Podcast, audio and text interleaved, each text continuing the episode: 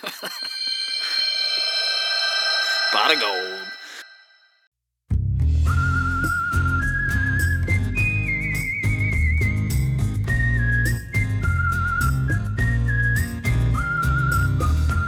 Hello, and welcome to another exciting episode of Ramble by the River. I'm your host, Jeff Nesbitt. It is Saturday, July 24th, 2021. Thank you so much for being here. I know you have a lot of options for entertainment, and I really appreciate you spending some time with me. Shout out to our first time listeners. If this is your first time checking out the show, head over to Apple Podcasts or Spotify or wherever you get podcasts and click that subscribe button and you will automatically be updated on every new episode. So every Saturday, you get a new Ramble by the River. This show is about connection.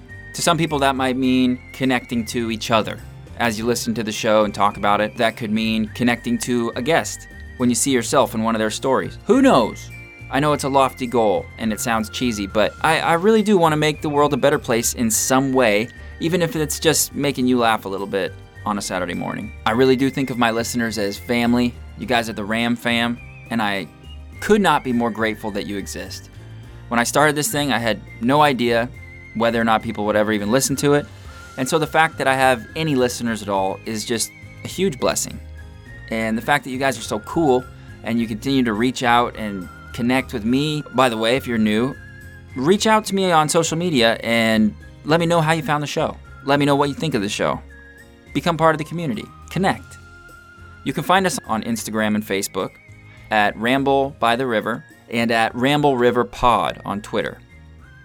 For business inquiries, guest suggestions, show related stuff, ramble by the river at gmail.com. All of this information and much more, including links to things you might hear on the show and a list of topics that are discussed, keywords, all of it is in the show notes. I want to tell you a little bit about Willapa Bay. Near and dear to my heart, that's where I grew up. Pacific County, Washington is basically the land surrounding Willapa Bay and, you know, a big chunk of the Willapa Hills. It's a small county at the very southwest corner of Washington state, and it's my home. And it's a home to many of the guests you've heard on the show already, and most likely many of the guests you'll hear on the show in the future. This is what Wikipedia had to say. Willapa Bay is located on the southwest Pacific coast of Washington state in the United States. The Long Beach Peninsula separates Willapa Bay from the greater expanse of the Pacific Ocean. With over 260 square miles of water surface, Willapa Bay is the second largest estuary on the United States Pacific coast. Early settlers called Willapa Bay Shoalwater Bay, and this name can be found on old maps and charts of the region. Willapa Bay is fairly shallow. More than half of its surface area lies in the intertidal zone, and half of the volume of water enters and leaves the bay with every tide. The bay is an estuary formed when the Long Beach Peninsula, a long sand spit from the Columbia River to the south, partially enclosed the estuaries of several smaller rivers. It is a ria, which is formed after the rise in sea level at the end of the last ice age flooded several small river valleys. The North River, the Willapa River, and the Naselle River provide most of the freshwater input into Willapa Bay. Other rivers that empty into the Willapa Bay include the Bone River, which I've heard is very nice for kayaking this time of year, the Niawiakum River, the Palix River, Cedar River, and the Bear River, among others. This place is filthy with rivers. The bay is bordered by several small towns and unincorporated communities, and cities. What do they leave out the cities for? Such as Raymond and South Bend both on the Willapa River. On, I'll go back to the Wikipedia voice, such as Raymond and South Bend, both on the Willapa River. Oysterville, Nahcotta, Bay Center, and Tokeland are on the bay itself. The bay is entirely located within Pacific County, Washington, and is home to a thriving local oyster and seafood industry. Approximately 9% of all oysters in the United States are grown there. That's pretty big. Willapa Bay is known for its biodiversity, and much of it, including the entirety of Long Island, has been set aside as part of the Willapa National Wildlife Refuge. The oyster beds in the bay help the ecosystem by providing habitat and filtering the water, improving its quality. The bay's ecology was threatened in the 1990s by the spread of Atlantic cordgrass, also known as Spartina alterniflora, a non native species of grass introduced possibly to help preserve wetlands and marsh areas, and possibly simply by accident as packing material in the crates of oysters from the East Coast. The state of Washington has been spraying an herbicide thought not to threaten other species since about 2005, and the Spartina threat has been much reduced as a result. And scene. Okay, so that's Wikipedia. Take it or leave it. That's what Wikipedia says. So, as we know, that's not always the best reference, but it's pretty good. I feel like that was pretty accurate, other than the fact that it called Raymond and South Bend towns when they are in fact cities. And it's a little speculative when it comes to where the Spartina came from. But really, nobody knows, so they can do that. Yeah, anyway, that's my home. I love the Bay. I, I grew up a stone's throw from the Bay. I've worked in the Bay for the last, geez, since I was 15. I'm 32. So I've, I've worked there over half my life. And I love it. I really, really do. My guest today is chaplain at his fraternity at Washington State University, where he studies agricultural technology and production management with the intention of taking over the family business and raising and selling oysters and clams in the Willapa Bay, alongside which he was born and raised. Actually, maybe not born there. He was probably born around Astoria, but definitely raised right there on the bay. This guy really loves the bay. You can see the passion in his eyes when he talks about it this kid, I mean, if he farted right now, it would stink like bay mud. I mean, he is in it. This kid is committed to the bay. I shouldn't call him a kid, he's much larger than me. But whatever, he already left. This kid knows the bay and he knows oysters, and he's a hell of a nice guy. He's a hunter, an oysterman, and a hell of a conversationalist. Please give it up for the surprisingly large Jeb Sheldon. I could really use a change of scenery. Yeah. Everybody smoking all the greenery. Yeah. Close the match cause they were handed down to me. But I'm still fly, I'm still fly, I know. I'm still fly, I'm still fly, let's go. It could all be worse, I could be a hater like you. It could all be worse. Pills to make the man, but that poison's gonna kill you.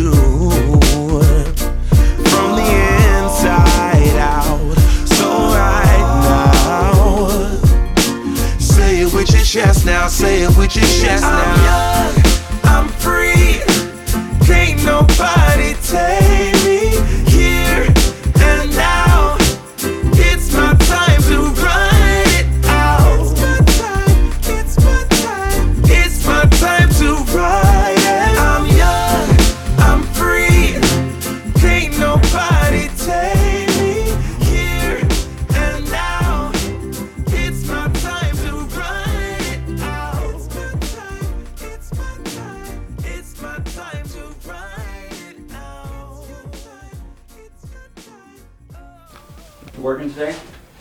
actually just got off. We went out and looked at beds this morning. We're picking uh, stakes and stuff, and then just had to go move the shelf pile around a little bit. But, Nice. yeah, It was a hot day today. It was beautiful out on the bay. it was gorgeous this morning. Incredible. Definitely one of the better ones I've seen this summer. I miss going out there early in the morning. There's no, nothing It's like so it. great. Yeah. It makes the waking up worth it, and it makes all the long, shitty winter days worth it too. Yeah. Yeah. Yeah. Would you say your name into that? Jeb. Perfect. All right. You're in a fraternity, right? I am. How's Yeah. that? Let's actually let's dive right in. Tell me all the stories of the crazy shit you've had to do. It's been a nothing like I thought it would be in the absolute best ways. I would say that for sure. That's good because it, there's some Yeah. parts of it that seem like they'd suck. Yeah, and I mean going into it, obviously that's kind of what I thought because that's the only experience I had through like movies and media and stuff. But Yeah. no, actually a lot of like, you know, community service, like learning how to be a better person, good Mhm. stuff like that. That is good. Yeah, no, uh, the community service and our like philanthropy events are awesome. We get into some cool stuff. That's awesome. Yeah. Um, okay. Well, let's come back to that. Put a pin in it. Sounds 'cause That's good. that's great stuff for the show. Um, I'm gonna s- periodically be adjusting these cameras, Gotcha. um, and just for the first little bit, so that I have stuff for promos. Oh, gotcha. And I promise only to use pictures that make you look ridiculous. Awesome. I would expect nothing less. Obviously, the show's not live, so say whatever the fuck you want. Gotcha. Yeah. I, I'm gonna do it this weekend. So this one's gonna come out on Saturday. Perfect. Oh, okay. I left the teapot on. No, I'm gonna go get that. and you can feel free to practice. Say the Pledge of Allegiance or something. Gotcha. Do you have any fraternal chants that you have to say? Um, kind of. Some anthems. Some songs. Oh yeah. Would you like to sing us one? No, I think I'm good. Oh, come on. I'll sing with you. Can we Google the lyrics? I'm sure for Wait, that's one probably of them not allowed. Huh? You'd, uh, then they'd have to kill me. They do scrub a lot of that stuff off the internet. It's kind of impressive, but yeah. That is impressive. There was like one fraternity, and all their like everything got leaked onto Wikipedia, and it was a big deal. Everybody was pissed off, but they're like there was nothing they could do basically. Yeah, what could you do? It's what the. Wild West out there. I forgot to get that camera going. While I'm setting that up, tell us a little bit about yourself. Anything really? Who are you? Who are you? What are you about? Um, I'm Jeb. I have grown up in the oyster industry on Willapa Bay. Uh, I love going outside. That's where I really do prefer to spend my time, even in the shitty months of the year. But that's pretty much it. I love nature. I kind of love seeing the stuff around me going on and trying to figure out why it's happening. That is the best. So, are you studying natural resources or something like that? Uh, right now, I'm in the Ag TM program at WSU, which is Oh, Uh, wow. yeah, ag tech and production management. Oh, that's good, Yeah. man. That's better. It's the farming degree. I take a few of the environmental science classes, uh, trying to get in this wildlife ecology one that's gonna be pretty fun. But I feel like, especially in the oysters, like you have to have a pretty full knowledge of ecology and what's going on around you because at the end of the day, you're in a pretty delicate ecosystem and Oh, you don't for sure. screw that up. and it's it's pretty easy. But yeah, I think the college and young adult experience in 2021 is a really interesting perspective. You guys are looking at a world that no one else has seen before because of technology and just where we have come as a species. And you're doing it with just a lot of responsibility too because you're coming into the world as it's falling apart. Yeah, I guess that, that's definitely a way to look at it. It's uh, yeah, really, really different. So we just had this heat wave, right? And this tiny peninsula got up to over 110 degrees. I've lived here my whole life, other than five or six years that I've been other places, but I've never seen it over 110. I don't think. Yeah. It's just generally very temperate and mild year round. It's between, you know, it barely freezes and it barely gets over 90. It's Yeah. just crazy. Do you see that as a sign of bad things to come? What what what does that do to your alarm bells? I mean, it was kind of shocking when it happened. I was like, I've seen multiple times where they've been like, oh, it's going to be this hot or it's going to be this cold or it's going to snow. And it rained or it was like 80 degrees. And I'm like, eh, didn't really happen. but no, I mean, I. I still don't know what quite to think of it yet. The thing that was shocking was just talking with my dad, grandparents, and asking them, like, well, have you guys seen this? My grandma's from Oysterville. My parents and my grandpa are from Ocean Park. Yeah, Okay, so North Enders, you guys Yeah. have basically staked out your portion of the world there, oh yeah. your little Sheldon Kingdom. yeah. Do you want to talk a little bit about that, your family history? Sure. So, I uh, pretty deep rooted down here. Uh, a lot of it through the shellfish industry, through the commercial fishing industries, and um, actually where I live right now. I live one house down from my grandparents. It used to be one big property, and it was a dairy that my great great grandparents owned, I believe. And we actually got to see some pictures of them last year that someone found in a file somewhere, and uh, we got pictures of them sitting on a tractor, like where my grandpa's house is now Oh wow, like over a hundred years ago. And yeah, it was really cool. Definitely looked a lot different. A lot less trees on the peninsula that long ago. It was I've just a big sand dune. hmm But yeah, It was like that in the '60s. Yeah. like, there's pictures of like when. I, I bet your dad and my dad are probably close to the same age. Yeah. How old's your dad, or what year was he born? 1960. Okay, yeah, my dad was 64. Oh, yeah. So pictures from that era, there's like it's a bunch of little shore pines. Yeah, There's nothing out there. but like Leadbetter Point, that big parking lot, the state park. Um, when you would drive to that parking lot, I guess there was not a single tree anywhere there. It was Like, just beach. Yeah, you could look at the beach all the way around, and but you could also drive around the entire tip of the peninsula there. Yeah. And just plowing through snowy Yeah. plovers. And some people didn't make it all the way around, but Uh-huh. uh, yeah. Yeah, my dad used to work for George Hill. Oh, uh, did he? Up there doing the towing service. And he's, yeah, they had to tow people out out from Leadbetter Point all the way up and down the peninsula. It's a regular part of the business, towing Yeah. people out of the surf. Yeah, I see the posts when I'm away from home, especially on Facebook, that are like, "Oh, look at this guy stuck in the sand," and I'm usually it's like someone on the approach. I'm like, "All right, they just didn't hit the gas fast enough." But yeah. I see the ones like stuck in the surf, whether it's here, Oregon, California, and I'm like, "Man, like that that you took made a big doing." mistake. Yeah. Yeah. You made a series of mistakes. Yeah, just not understanding the tide table, or did you want to go run through the surf and your rig broke down? I think there's a good chance that some people don't even know a tide table exists. I really think so. Like Yeah. I, I just looked up one today. Like, Yeah. I use them all the time. I imagine you use one a lot more. I have an app, not in love with it at all, but uh, Which one? Uh well, I think it was Magic Seaweed is what I was using. Okay, the one I have is just called Tides, I think, Tides, yeah, and it's it's good. I mean, it's basic. It's just like the paper ones. yeah. Yeah, it's just called Tides, No, I I just have those like little. Oh yeah, I like that. and it just tells, and you can look ahead, and um, it also gives you weather stuff, and Huh. yeah, it's oh yeah, it's up here. It tells you the moon and Oh yeah, that I'll have to snag that one. It's not bad.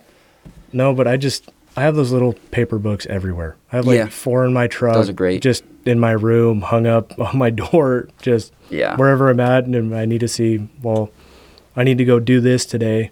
Uh, can I do it? Look at the tide book, and it's either a yes or a no.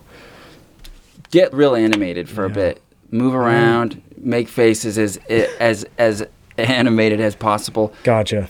for the camera Okay, because then then camera. it gives me like pretend I just said something terrible like like you're just like ah and like I've offended you to your core. Those are great and things like that. And I'll then I throw them in those little montages where you know it looks like I say interesting shit. okay, so your family history is it your on your mom's side too? Are they also from the north end of the peninsula? Yeah. Okay, cool. So you guys have a dynasty up there. And so what do you do with your business? So uh, we sell bulk Pacific oysters. That's really kind Ooh, of been delicious. our game. They they really are. We sell uh, big oysters with lots of meat in them, and they all get shucked and uh, sold in like gallons or jugs or whatever. But yeah, that's kind of our gig. Um, something we've done for a long time. We're pretty strictly bottom culture oysters. So you have bottom, which is you set the oyster in the mud and it grows up, and then you have off bottom, which is you put it in a bag that floats around, or you put it on a long line, which is just string that suspends it off. But And what's the pros and cons of bottom versus off bottom? I mean, there's plenty like uh, off bottom. You can really do like uh, nice shaped single oysters. That's the Shigoku's, I think, is what the Taylor brand is, and uh, Oh, those are my favorite. yeah, and those are all in the flip bags. So Mhm. they that tide action when they're floating up and down breaks the bill off just a little bit, so they Yeah. form a really smooth, deep cup. So we're bottom culture, and I mean they're the same exact species. It's the same oyster. It's just a Yeah. little bit different method. The sh- the shell will look a little different on the outside. right. Yeah. I mean, ones that are put into a bag as seed and they never sit on the mud and they're floating up and down, they're not going to have a big gnarly shell with a Yeah. yeah. But no, the they- shells are bizarre. yeah. So how do they make the shell? Where does that come from? Where do they get the material? That's a great question. They kind of build it little by little. So when they're like the size of a grain of sand is where they all start. And then they go set on, I mean, preferably a piece of clean oyster shell and they stick there and they just slowly grow off of that. But they like to set on random stuff, oyster shovels. We saw some on a cell phone they got left in the bay. So Wow. yeah, they stick to a lot of stuff. Uh, They're just looking for something hard. that's pretty much it. They look for something solid that they can grow up and survive on, and then they get big enough to survive on their own and kind of break off. But So they uh, do break off and move around. They don't stay in the same spot their whole life. so they stay pretty sedentary. The only thing that really moves them around is like tidal action. In some spots of the bay, they're pretty wild, is what we call them, which means there's a lot of tidal action, and it'll roll them. I mean, we've had spots that look like a really good spot to put oysters, and you come back six months later and you're like, where are the oysters I put here? Oh shit! They just and too much energy moving through. Yeah, I mean they're laying in the slough 300 yards away, or they're blown out into the channel, and that kind of comes with like the working knowledge and history of what works and what doesn't. And I mean, the bay changes every day. The tides change, the wave action changes. So Grassy Island, like, obviously used to be an island at one point, not an island anymore. Mm-hmm. And I'd love to see how that kind of influenced the water flow into the bay and the tidal action in there Have you ever walked all the way out there? A few times. It's cool. Yeah, it's a pretty neat spot. Yeah, I love it up there. When I worked for the refuge, we used to go up and clear Scotch broom. Oh, yeah. So- There's a ton of it up there. Oh man, young people who can do this job. There's some just- clippers. yeah, they gave us those Swede axes. oh, yeah. Where it's like a, a little bracket that holds a blade.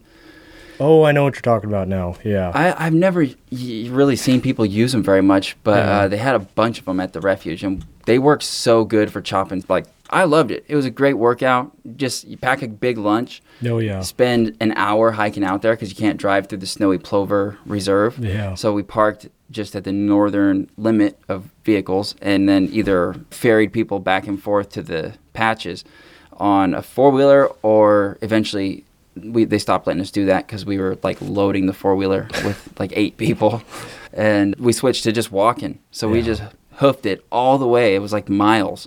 Yeah. And by the time you get there, you have like an hour to work. so you Yeah. clear an hour's worth. And we could get a shitload of work done in an hour. oh, yeah. It was like me and Matt Kino oh, and Oh, really? Eddie Nick and Dustin Manley and Jody Christie. It was like a, a group of very athletic people. Yeah, Colton you guys had a crew going up there. Yeah, it was fun. Uh, my brother and Yeah. just a couple years there, there was just a huge list. Lots more people I didn't say, but yeah, just really fun. And then so you work for an hour, sit down, eat your lunch for an hour, hang out, get up, work for a couple more hours, and then walk back, and your day's over. At 20 years old, that's like Pretty solid. perfect job. day. Yeah, that's pretty nice. There's not a whole lot of responsibility or things like that involved when you're a bottom guy on totem pole. That's working for the government, though. When you're working for the family business, is that a little bit different? I mean, through everything you do, I feel like there's a little more sense of responsibility. Like, say you're picking oysters, and each one of those tubs, if we're picking transplant loads, which is moving seed to a harvest bed so they can grow up, if we're picking harvest loads and that tub's supposed to be at 25 bushels and you throw on 24, you're losing money. And I hope eventually to come back here and take over the farm and farm oysters. And I've always just kind of looked at everything I do like, you know, I want to set not only my family up for success, but one day I want to step into this and I want to know that I made all the efforts possible to make it successful. Yeah. When you're working with such big systems, that's probably a lot of planning, huh? A lot. The interesting thing about oysters is like for what we do, it can be three to five years to turn a crop. We don't plant in the spring and harvest later. Yeah. It's you got to have a lot of planning because you go harvest all your oysters and then you're like, oh well, we didn't move any seed, so we have nothing to sell for the next three years. That's that can't happen, or else you close the doors. So you can't miss a step. no. Yeah. You gotta you gotta stay pretty on top of it because uh, when you run out of product to sell, you're you're in a world of hurt. That's not fun. Has that ever happened? Not really with us. I feel like we've always been pretty on top of it, just because uh, always looking ahead. What's the year to year variation like? Is there a very big difference in yield, like uh, on a an El Nino year or something like that? So there's always a little bit of variation in yield. Uh, we've never, I think, really found anything to tie it specifically to. It more just depends on the bed and Hmm. kind of what you're doing. Depends if you're hand picking them, if you're dredging them, which is just you know going over with a boat and using dredge bags and pulling them up. But Mhm. uh, it depends on the bed a lot because some beds make bigger, fatter, nicer oysters, and some beds Like a make berry smaller patch. oysters. Exactly, and you know there's a million different things that are influencing it, and you'll probably be able to figure out a couple in your whole lifetime. But yeah, I- I'd definitely say it's more of the area kind of bed. hmm That's why experience is everything. Yeah, The years of doing it is where you really get to know it. I remember when I first started going out in the bay, first couple times I ever went out there as a teenager, I had no idea where I was. Like I couldn't have told you north from south, east from west, and within probably 2 years, I had every inch of that bay memorized. And I remember just like feeling the magnitude out there, it just makes you feel kind of small. Like Oh, yeah. this, to be part of that system in any way feels special. I always loved that feeling. And you guys to have established uh, over generations, that must feel pretty good. It definitely does. Uh, a lot of responsibility comes with it. Um, I mean, a lot of hard times, a lot of issues, kind of comes in waves. But at the end of the day, it's it's pretty damn rewarding to look out and just say like, you know, we we built this. This was our family. This was my father and his father, and yeah, pretty neat to be involved with anything out in the bay. Honestly. Yeah, I think the Bay is something that really needs protectors. Oh yeah. because and honestly sometimes it needs protectors from the protectors Yeah. and that's why it takes a whole community i mean are you just finished your freshman year no, I'm heading into my junior year. heading into your junior year so Yeah. two years down halfway through Yep. uh, man it goes by fast huh Yeah, it does. it's crazy Yeah. Uh, do you see yourself as like a lifetime steward of the bay or, or, or are you more of a businessman who's So I mean, obviously, uh, they're viewed as two pretty different things, but uh, I've really always viewed them as a single thing because you have to have a healthy bay to make money. If the bay becomes unhealthy, you don't make money and you don't have a business. I've always really considered myself a steward. I've seen the things that my my grandpa especially has fought for through the Spartina program, through everything like that. Going out with him as a little kid and spraying Spartina, like it's I mean, the effort and time and money on equipment and just constant commitment to keeping it clean out there, always really keeping the health of the bay in mind is pretty inspiring. But uh, no, it definitely, you got to be a steward to work out there. I think everybody does. I mean, That's totally the way it looks. Like I know your dad a little bit. He's always advocating for a clean, healthy bay. It's good because not everybody understands the complexity. no, definitely good to listen, good to kind of sit back and figure it out. But that's one of the reasons I've always thought, you know, people in the oyster industry truly are some of the best stewards of Willapa. I I agree. They are there every day on their hands and knees in the mud. They Yeah. see everything that changes out there. They see possible issues. They see issues that have gone way too far. I mean, uh, the green crab, for example.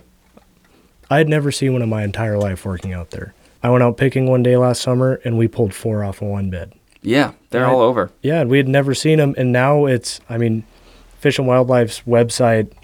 I seem to get an ad from them on some sort of social media every day, and it's just that picture of a green crab. And we kind of went to the local extension. and We're like, hey, you know, we just found these today, and we've never seen them here, so we should probably get something going. And then, I mean, a few months later, it became a pretty big issue, and it's still a big issue. It's. Yeah. I think it's going to become bigger. What are we going to do about it? I mean, it's it's similar to the issue with the japonica.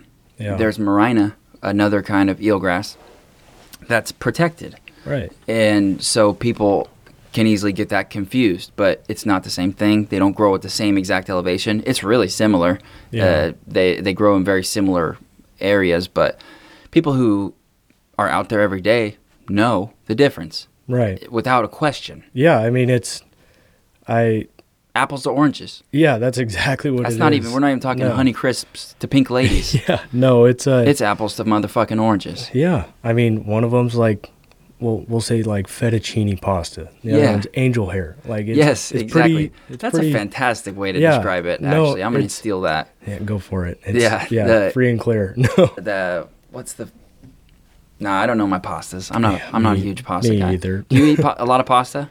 Honestly, not a ton. Do you guys do meals together as a fraternity? Do you We guys do. eat a lot together? Yeah, so we have a, a chef that lives in the house. No shit. Yeah, she's. We actually got That a sounds super so good one this great. year. the The last one, like really good, awesome lady, cooked us some good stuff. But, Lives in your house? Um. Oh wait, I'm sorry. Not lives it cooks in the house. Cooks in the house. My bad. We have like a full. And you're commercial saying she's kitchen topless everything. all the time?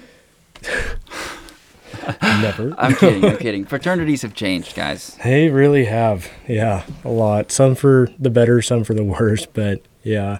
No, the chef we got this year, she cooked in the White House. She was an ex Navy Wow. chef and she cooked for sororities and she came to our like uh, kind of local organization and was like, I am done cooking for sororities. Please let me cook for the house. And Wow. She would cook us the best stuff of all time. It was breakfast every Friday for lunch because she said it's a cure for thirsty Thursday was her term. But no, she she cooked us some really good stuff. I actually took uh Feel free to get into it. I Yeah. love talking about food. dude, I took like I think like 40 pounds of steamer clams over there Oh and some my God. oysters and she cooked them all up for us like Did she use white wine? she didn't on those. She oh just man, I bet she, if she would have, it would have been good. know. What? How'd she cook them? Uh, just how I told her with some water and some beer in there and it was great. Oh, yeah. old, the traditional way. That's just the traditional way. Do you ever use Old Bay seasoning or anything like that? I really don't. My, They've got a lot of flavor. Yeah, they do. Without anything. my recipe, I've always just kept her simple. And I mean, it's not mine. I'm taking it from my parents, but it's, you know, some water, a beer or two over there, and Mhm. a stick of butter and some garlic, and you're golden. Like That sounds really good. they just they got a, their own flavor that's pretty damn good. That's probably my favorite. Actually, I'm I don't know. I'm I'm liking oysters a lot more than I used to. Yeah. But Manila clams have always been my favorite of the seafood. They were the one I liked very first, other Yeah. than like Dungeness crab, Yeah, which is the king of the best seafood. crab of all time. Oh my god, Yeah. it's it's the king of crabs, even above that bitch king crab. I'm sorry, it is way better than king crab. Oh, It's that just pulpy, stringy shit. Actually, I've never had king crab. I'll be honest, yeah. but it's because Dungeness is so good and it's readily I was just available. gonna say, like, you're. I don't think you're gonna be too impressed when you've had Dungeness for your whole life. but- It's so expensive, king Yeah, crab. it and is. It's like forty bucks for a, a couple legs. yeah. But yeah, you a big food guy? Honestly, kind of. I like cooking my own food. Big wild game chef. Like Oh. I love cooking that stuff up. Right on. It's- So you're a hunter then, I assume. oh yeah. You want to talk about hunting a little bit? Sure. Yeah. How long you been doing it? Um, I've been going out since I was, let's see, probably six or seven. Wow. Just in a like grabbing onto my dad, like, please let me go hunting today. I want to go out there. It's just something I've always been really driven to do. But uh, I think I got my first animal when I was about twelve or thirteen, somewhere in there, and You uh, packing a BB gun around before that? I actually was. I packed it around all the time. Ocean Park kids, man. I know. I just I feel like that kind of comes in the starter pack when you're in Ocean Park. Like, It does. all right, you're six. Here's your BB gun. Like, Yep, don't shoot anybody's window out. Yeah. Yeah. No. How old were you when you got your first pocket knife? Six. I remember. I got this awesome scar on my finger right here from it because that's the first thing everybody does is cut their finger open with a pocket knife. How'd you do it? I was like cutting a buoy in half or something dumb because I was a kid with a knife and I You use your pocket knife for even every task. Yeah. I'm gonna cut down a tree with this thing. exactly. Yeah, it's not wise, but you're just so excited to have it. Yeah. You're a big boy. Yeah, exactly. You're like, I I got trusted to have this. This is cool. And then half hour later, you're like, well, I just cut the hell out of myself. Yeah, I got mine taken away because I threatened to stab my sister. oh wow, Um, she was gonna tell on me for misusing the knife. God, I was carving something into a tree, I believe, and into an alder tree. that sounds like the perfect use, Exactly. intended use. Exactly. She was always tattling on me. And so I, I was putting my mark on the tree, and she came up and caught me and said she was going to tell. And I was like, if you do, I'm going to stab you with this knife. and it was a Swiss Army knife with my initials engraved in it. It was really cool. But needless to say, I got it taken away. And I didn't get it back actually ever. But I got a new knife like a couple Yeah. months later.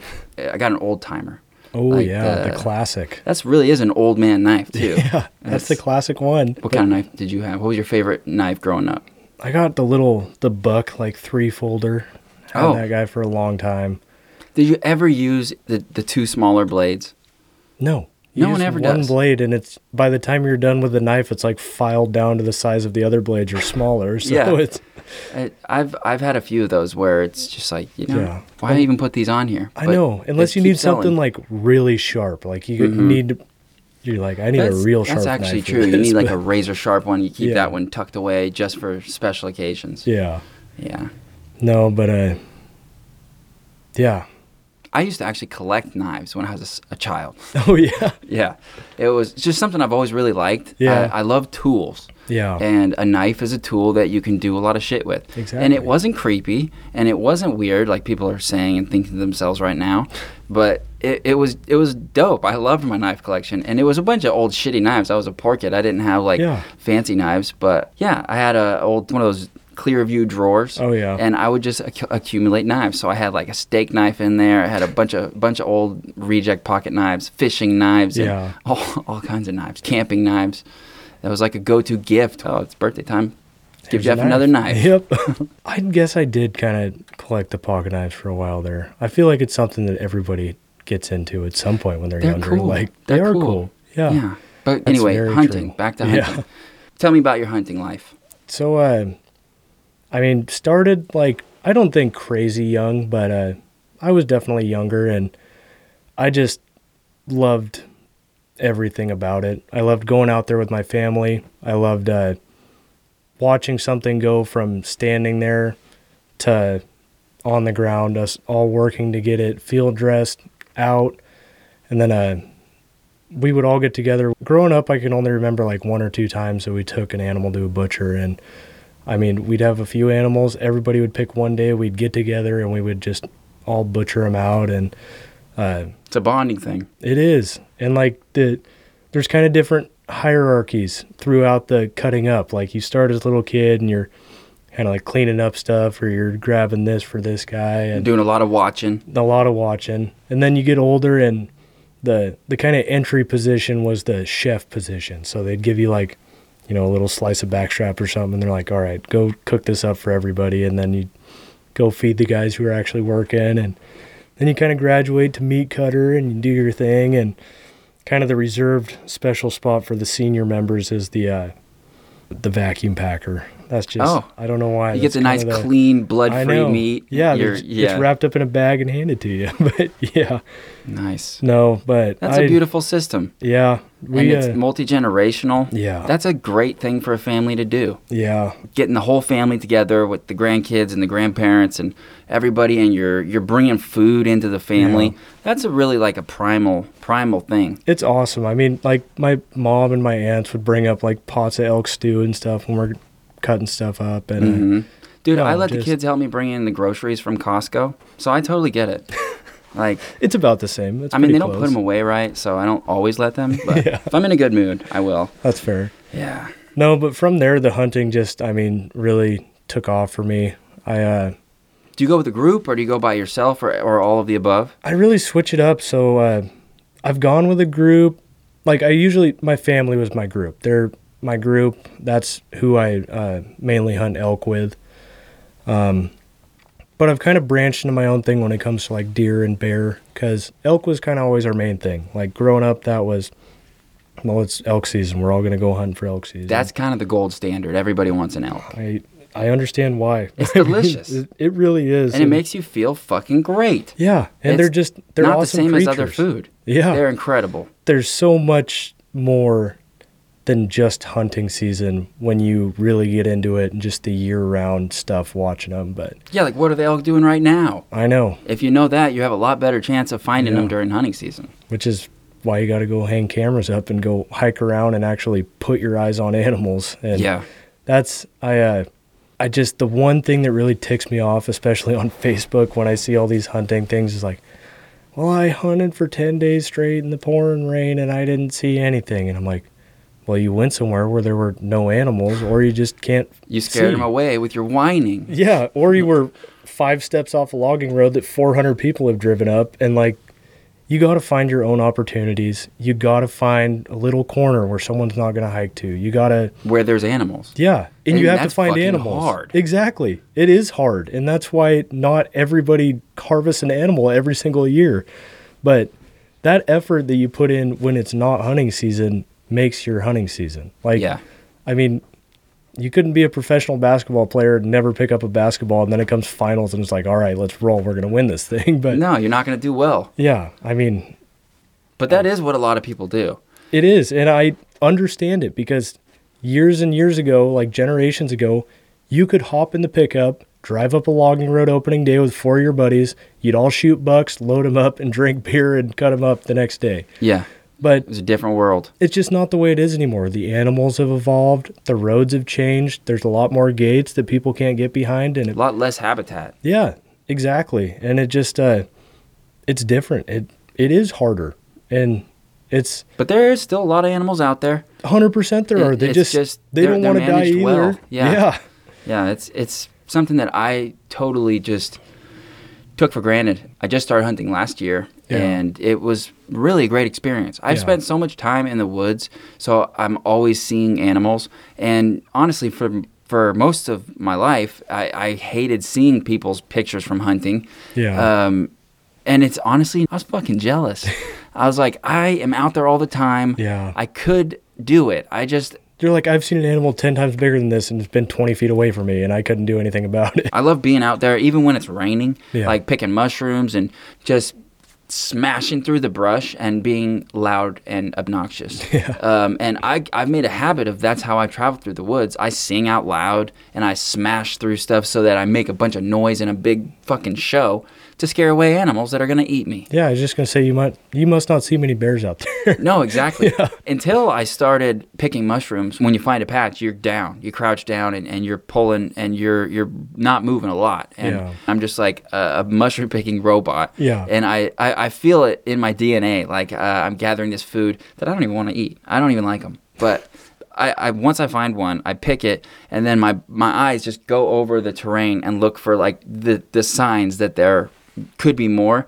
And I, I shit you not, I can tell where they're gonna be just by some just uh, analyzing the ground or, Yeah. or knowing just like how water is going to run down this hill Yeah. so it carry the spores here and i don't actually think about any of that stuff i call it my spidey sense because i can be walking through grass that's up to my hips and i'll just start feeling like alarm bells going off and i don't know if i smell it or, or if I, I just can tell but i'll pull the grass apart and mushrooms right there it can be pretty tough. That is the one thing. Um, so kind of get like when I was younger, I'd, I would, uh, I mean, and I'll say younger, not old enough to drive basically. Cause that's a huge like divider of your hunting capability is access have a vehicle- transportation Yeah, like you can hop in that thing and drive into another state and go hunt something else, but if you don't have a vehicle, like you're pretty localized. yeah But uh and it's also not great to carry a gun around outside of a vehicle not really good. I mean, it's slightly accepted in Ocean Park if you're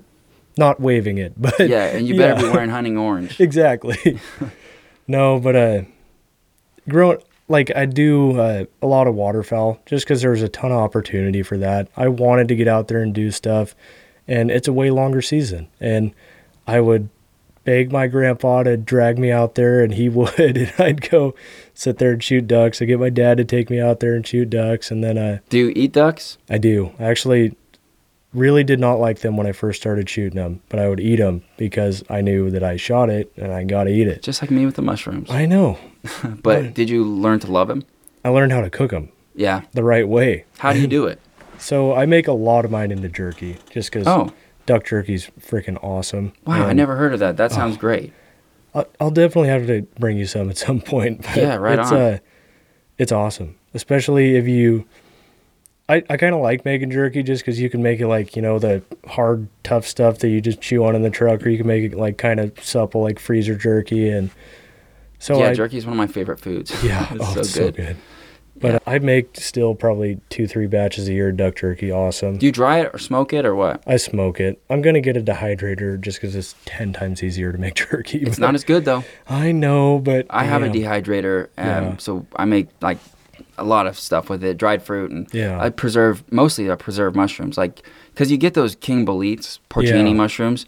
Even a small one makes a shitload of mushrooms, Yeah. like uh, for food. You really can do a lot with it. So I dry them and make mushroom stock powder. Oh yeah. Uh, put it in soups or spaghetti. It goes good in anything. It may, just adds like a nice earthy element. Plus, I think they're full of nutrients. Oh, yeah, there's sure. all kinds of really good stuff in them. And isn't it awesome to like pull something off the shelf that you put on the shelf and It feels really harvested good. yourself? Yeah, Yeah. it's it's pretty neat. But uh, no, just you know, kind of little kid, like getting out there as much as I could, and then I got a truck and everything kind of opened up. So, have you got an elk?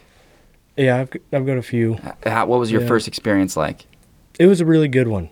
I didn't see a herd that I thought I was going to see, and I had kind of planned on seeing. And I mean, I had dreamed about it for days. I'm just like, I'm going to go there. I'm going to get my elk. It's going to be awesome. And then uh, my grandpa and my dad were there, and I just remember watching this one bull step out into the field, and he got a good shot and made a good shot. But uh, no, it was incredible. Definitely something that it's there's nothing that feels like that. I mean, it's amazing every single time, and it's definitely a huge rush. But your first one is pretty pretty interesting. But I've really been branching out and do as much as I possibly can in Washington State. Yeah, I just got my first animal last year. Oh, what'd you get? I, I got a deer. Awesome, man. And it was a completely lucky thing that happened. Me and Sawyer had walked around quite a bit, like for a week probably every day. Walked all day looking, and it was our, our first time together, and we just hadn't really seen much. And also, we had a hard time sitting in one place, Yeah. which is something that I think you kind of have to do.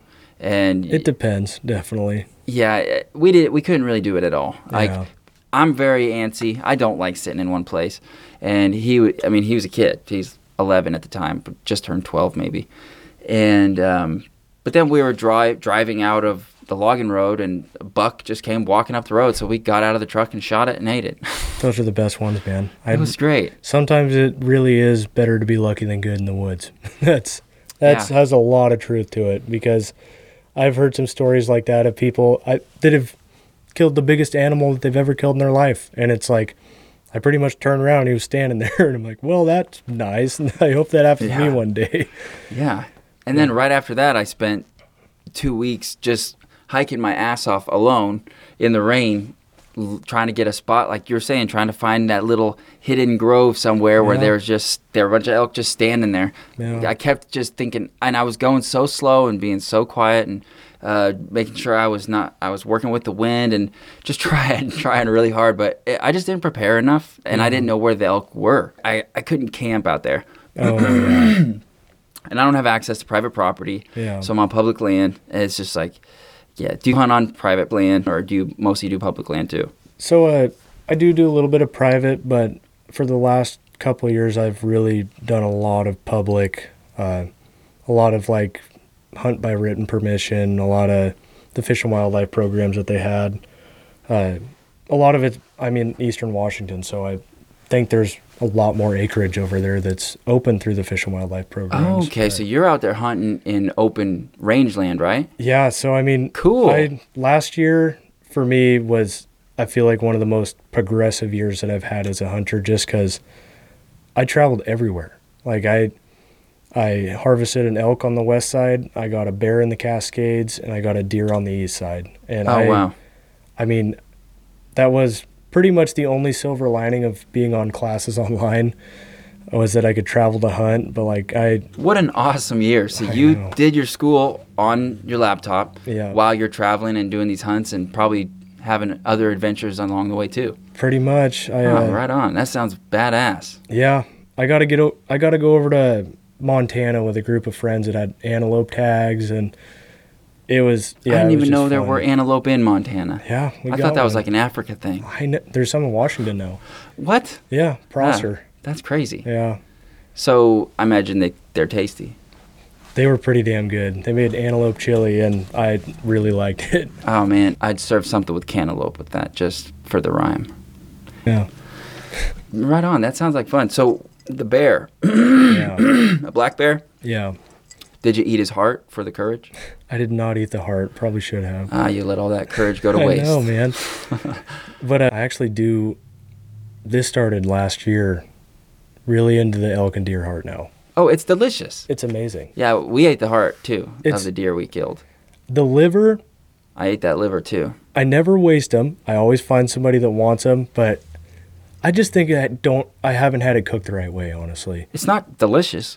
it's I, I don't enough. think unless But- you've made pate or something. I, I don't know, but it's uh, I just the knowledge that it's the most nutrient dense piece of food on the planet, basically, Yeah, is enough to make me eat it. that's fair enough. I should. I'd really like to just take it by myself and figure out a way to cook it that I could at You least make it tolerate it. Spread it Like, on toast, good. man. Put it.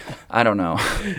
But I mean, chop it up and put it in chili. Yeah, That I would be guess so. great. Yeah, that'd be great. Actually, I'd throw the heart in there too yeah.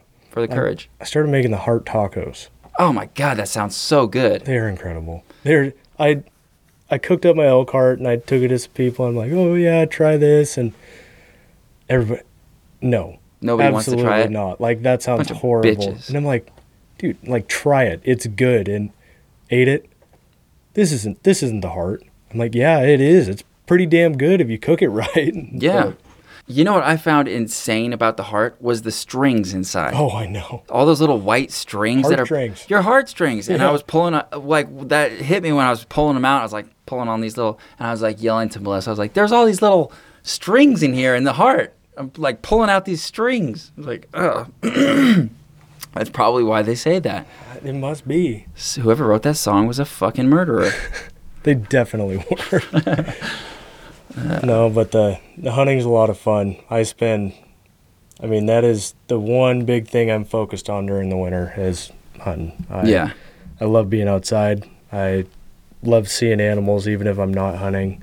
Uh, I drive over White Pass to go to school a lot, hmm and I stop up at that feed station they have right over White Pass, and there's a huge elk herd that gets in there all winter Oh man. It's a bl- I, you get to see bulls that I mean you would never have a chance at seeing Yeah. out in like normal country, and you look at them and you're like, wow, these are actually like wild elk that are just getting, you know, kind of supplemented during the winter, but Yeah.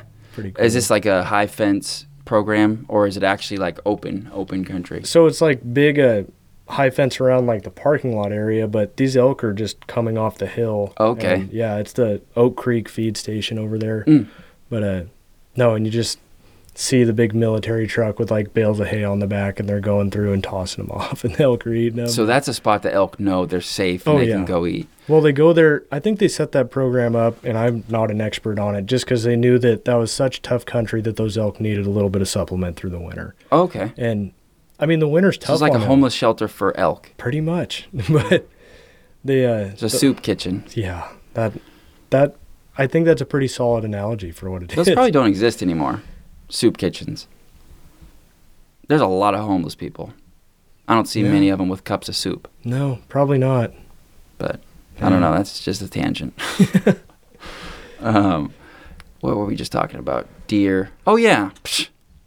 You probably knew this already, but I had my mind blown. So I was watching Wild Kratts. You ever watch Wild Kratts? I'm not sure. It's a PBS show. okay, The Kratt brothers. They're it's super familiar for some reason. Like, middle-aged rascals of men who go around having animal adventures. And I don't mean bestiality stuff. They have these power suits where they can touch an animal while they're holding their power disc and you know, they get the animal's powers. So I'm watching this show with my daughter. It's her favorite show, and she somehow has she started telling me that it's my favorite show. So she like tells me we can watch it as like as a you know as a she's throwing me a bone. Like, "Hey dad, you want to go upstairs? We can watch Wild Kratts." Like, "Oh, yay. Cool." But I do like the show. It's just, you know, it's it's definitely I'm doing her the favor. I, I just want that to be clear. But I'm so I'm watching the show and I find out reindeer are not the same thing as caribou, which I learned uh, probably first grade. I, I remember learning that fact that oh yeah, a reindeer, a reindeer and a caribou is actually the same thing. That's a bunch of bullshit. I've been I've been wrong for like 25 years. yeah, Did you know that? honestly, I don't think so. They're pretty damn It similar. showed the the reindeer. Like first, it's showing caribou, and they're talking about it like, oh yeah, this is the caribou, and they're people always think they're reindeer, but they're actually not. And then it showed the actual reindeer, and I was like, I have never seen that fucking animal before in my life, and I like, I mean, we didn't do Santa at my house for Christmas, but I felt like I saw reindeer around, and they always looked like caribou, never like these squatty midget little. They look like a mini horse.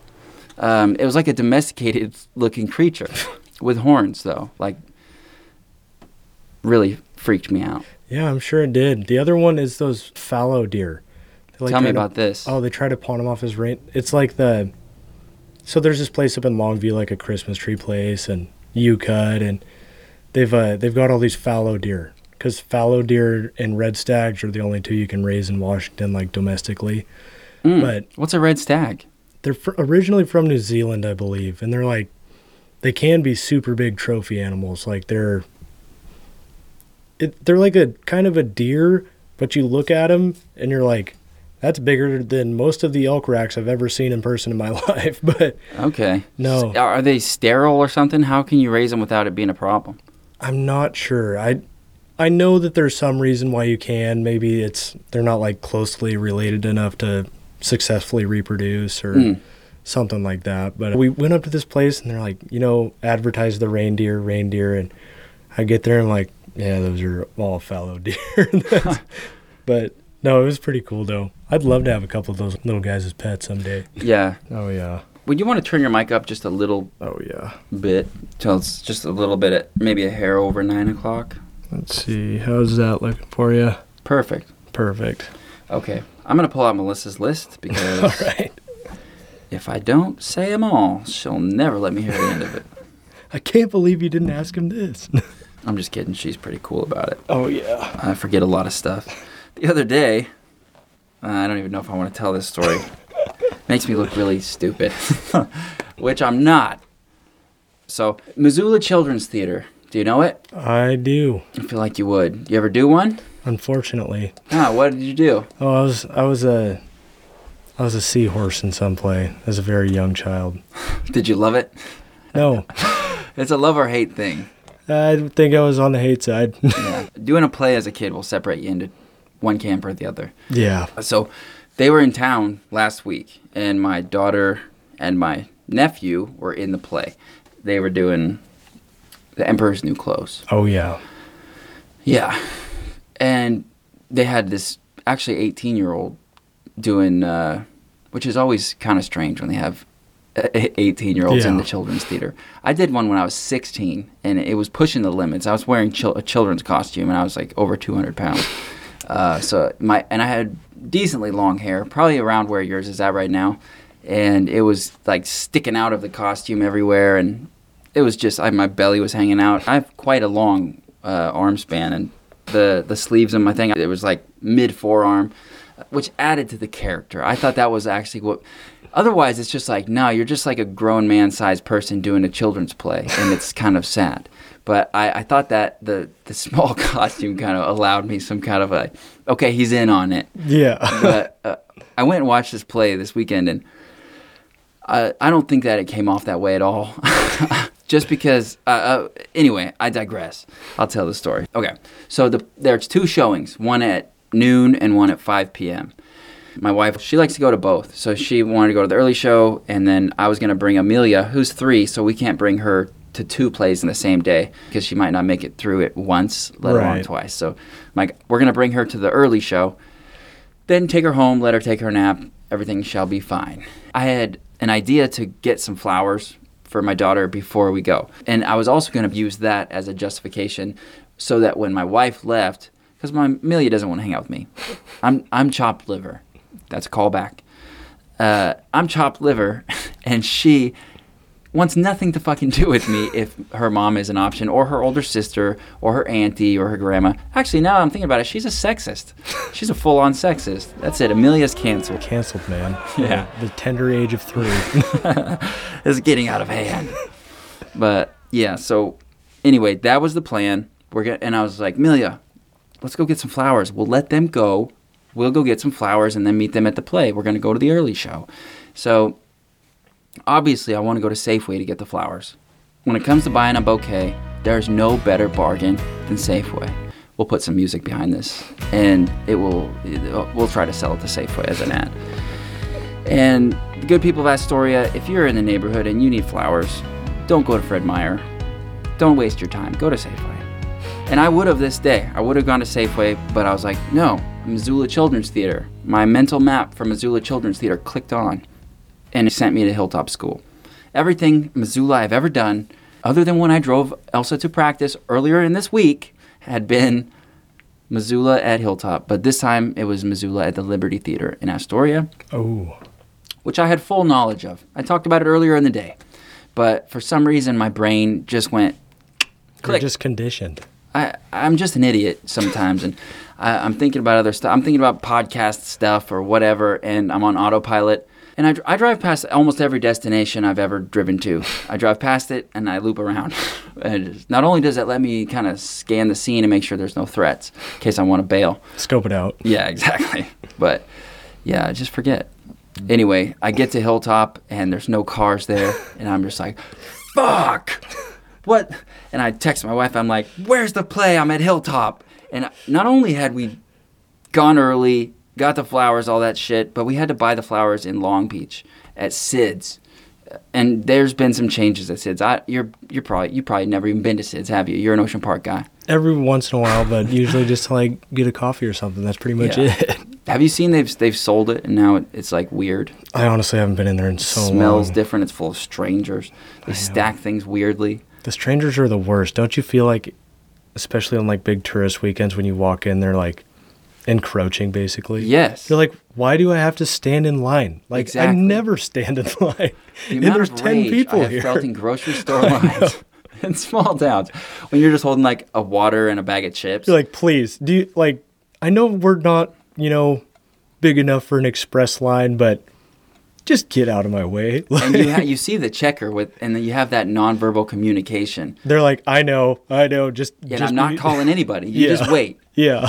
It's like, because they're they're so pissed anyway. Because Yeah. they're like, yeah, we see it. There's like eight people in the store right now. It's a it's the lunch rush. But yeah, so long story short, I didn't get to go to the play because it was at Liberty Theater. And the second she texted me that, and she was pretty upset um, because we had talked about it. Yeah. And I remember it was like, oh yeah, duh. That knowledge was just like very, very accessible. I just didn't go looking for it. And I don't know how we got talking about that in the first place, but we, we waited and we went to the late show and it was all fine and dandy. So the the play was good though. It was fantastic. Shout out Missoula Children's Theater. Oh, yeah. You want to talk about school? We can do that. Yeah, let's talk about that. Yeah, it's awesome. It So little- just refresh my memory. You're studying what? So I'm studying ag technology and production management over at WSU. I uh, With the intention of using that after to to uh, take over my family's farm, hopefully one day. Um, it's a really solid major. The old seems ad- like it. the old advisor unfortunately retired, but they told him like, you know, all your classes are going to be online, and he said absolutely no way. Old When- guy. Yeah. I don't blame him. He actually came down and worked on the shrimp program a little bit in the Willapa, so Oh, cool. kind of knew him. Uh, I I actually saw he was big on like the spike wheel injectors, and Was it Jim Durfee? it was Durfee, the absolute shit. man. Love that guy. I knew Jim Durfee. Oh, I love him. He he was a really really good advisor. Wow, yeah. he's the first guy who ever let me try hummus. You're kidding me? No, Jim Durfee hooked it up with the hum. Yeah, he's he's the man. He's God, the absolute man. Small world. Shout out Jim Durfee, Yeah. WSU, Yeah. retired. I'll have to I'll, we'll have to send this one his way. Yeah, that's bizarre. So Yeah. when I was 15 years old, my first job working in the Bay was for Kim Patten, Oh yeah. Dr. Kim Patten, at WSU Extension in Long Beach. I was a research assistant. Basically pushed a wheelbarrow around uh, full of heavy research equipment. Yeah. I did a small project where I filmed shrimp in their homes. It was very invasive. Um, but yeah, Jim Durfee came down from WSU and he was working on that project. That's that's interesting. And he brought sandwiches and he gave me one and I was hungry, so I took it and I took a bite of it. I was like, "What is this magical delight? I've never encountered this creamy bean spread before." And he's like, "That's hummus," and I was like, "Gesundheit." Uh, anyway, yeah, that's that's crazy. Small world. No. So he bailed, and someone else took over. Yeah, so we got a new advisor. I think he's a great guy. Uh, originally, actually from Willapa Valley, lives over in Idaho now. But uh, Tad Wheeler, Professor Wheeler, good guy. Unfortunately, have not got to meet him in person, and he's been my advisor for a year, which Wow. sucks. Uh, hope to get some FaceTime with him next year. Uh, probably not first semester, but second semester, I'll be in some of his classes. I never met my advisor until my junior year. You're kidding and, me. And she was on campus. I was there too. I could have gone in at any time. We have to, or else we can't schedule classes. Oh, really? Yeah, we did it all through email. God. I regretted it. I felt Yeah. like I never pursued any guidance whatsoever. Yeah. And the fact that I have ADHD and, and never got any professional, like, maybe you should take these classes. I was just like, Yeah. I'll take that and that and that. I felt like a kid in a candy shop. Just load the bucket. Yeah, I Yeah. loved learning, and this is Yeah. like there. There's no better place for a, a mind like mine. That was so much fun. Well, that's one of the best things about school, I think, is just like obviously you got your major. I don't have unlimited time to spend over there, so I stay as focused as I can, but I always find time for classes each semester that I'm like, this is interesting and I want to learn about it. I'm a Yeah. had a super good introductory history teacher. Just really, really liked him. Thought he taught the material well, and his whole background is the study of organized crime. Wow. Like the beginning of time. So I'm taking history of organized crime next year, and really excited about it. Honestly, just because it's interesting. But That will make you really good at bar trivia. yeah, that's That's one of those things you that people will always find it cool Yeah, when you know shit about Al Capone and yeah, it's pretty neat. But Yeah. yeah, those classes are fun and always gotta if there's anybody going to college listening, always take a PE class of some sort every semester if you can. yeah, I took the best. I think I oh, it was two semesters ago. I took fly fishing at That's? WSU. Yeah. Wow, did you go out onto a river and and you know No, we went to the it? Valley playfields in Pullman and sat there and casted fly rods for a couple hours each week. But wow. So you have you ever fly fished? A little bit, yeah. And I honestly think it's a complete blast. I just uh, I want to go to some different places and do it. Like I want to drive over to Montana and do it. When we went to Montana for hunting season last year, we pulled up. I didn't think there was going to be anything around, and there were just beautiful rivers the entire way. The people who lived in this tiny little town said like these are some of the like most premier fishing rivers. We have pretty well respected people come out here and fish these, and I'm like, and I didn't bring even a spinning rod, like nothing. Uh huh. But no, I was kicking myself. But yeah, I definitely want to try it. Uh, yeah, it's always looked fun, Yeah. but No, that's and that's something when I moved back here that I really want to just I feel like I have pretty good knowledge of it, but I want to get specific and dialed into a lot of the different types of fishing here cuz I know I feel like I've taken a pretty good advantage of it. Like I grew up fishing salmon a ton. Like there were summers where my grandpa and I would go literally every day for like a week and just go out and catch salmon. Uh, got to go tuna fishing with him. He rigged his sport boat up literally like his old commercial boat with troll poles and hand lines. There were no rods on that boat. wow. And we had a great day. We caught a ton of tuna, and uh, so how do you get the fish out of the water without that kind of pole? you just pull them in by hand. and- Just can you describe that a little bit for people who don't know what you're talking about? Yeah, so uh, basically, a troll pole is like you'll have two big poles, um, pretty thick diameter, not like a fishing reel, like a pretty solid mast, sticking out on each side of the boat. And off those troll poles will be lines running into the water. Um, in our case, we were using jigs. A lot of people use live bait out there. You'll see one of those lines just get tight, and that means there's a fish on it. And then you grab that line and you pull it in by hand and you can get it up to the boat, drop her in the neck, and goes into the bucket. But yeah, it was. That sounds hard. The f- so the fish we were catching came back at like an 18, 19 pound average. So I mean they were solid tuna, and uh, Wow. especially the long longest line out there, like pulling that one in with a heavy fish on it. Yeah, it definitely took a while on a couple of them. We got a couple big boys that day. but Do you like to eat tuna? I do. I really, especially fresh tuna. Uh huh. It's one of my favorites. I had a uncle that worked on the tug system for a long time, and he said they used to get tuna when they'd go out there every once in a while, and he taught me how to kind of cook the loins. And once I got his recipe, it was What's your favorite Oh, way to man. cook it? just marinate it in Italian dressing and throw it on the barbecue. That's exactly what I was gonna say. It's it's the most basic thing. It's so good though. Yeah. like it's that's I like to keep it simple when I'm cooking. Like if I'm cooking steak, it's oil, salt, and pepper, and like Yep. nothing else. if it's a fatty steak, you don't even need the oil. Exactly. you Yeah. just season it right with the basic stuff and not anything else, and it comes out good. I'll cut a little bit of the fat off the steak and cube it up and put it in the pan first. Just get a Oh, I little of like that, that. render it down a little bit, just so there's something in the pan. Yeah. And then it really like when it's really really good steak, salt and pepper and a little sprig of rosemary. Yeah. And that's like out of my yard, and that's it. Nothing you want to taste the steak. It's so good. Yeah. And then I sometimes I'll finish it with some Kerrygold butter. Oh, yeah. Grass fed butter. I mean, butter poached, butter even Ah, just so like over the top. It's Yeah. What's that- your very favorite cut of beef? It's tough and take your time. That's a really good question. I, And how and with preparation, obviously. you know, I'm a pretty big ribeye guy. I do Oh, like yeah. ribeyes a lot. And preparation. As basic as you can get. Medium rare? Yeah, at most.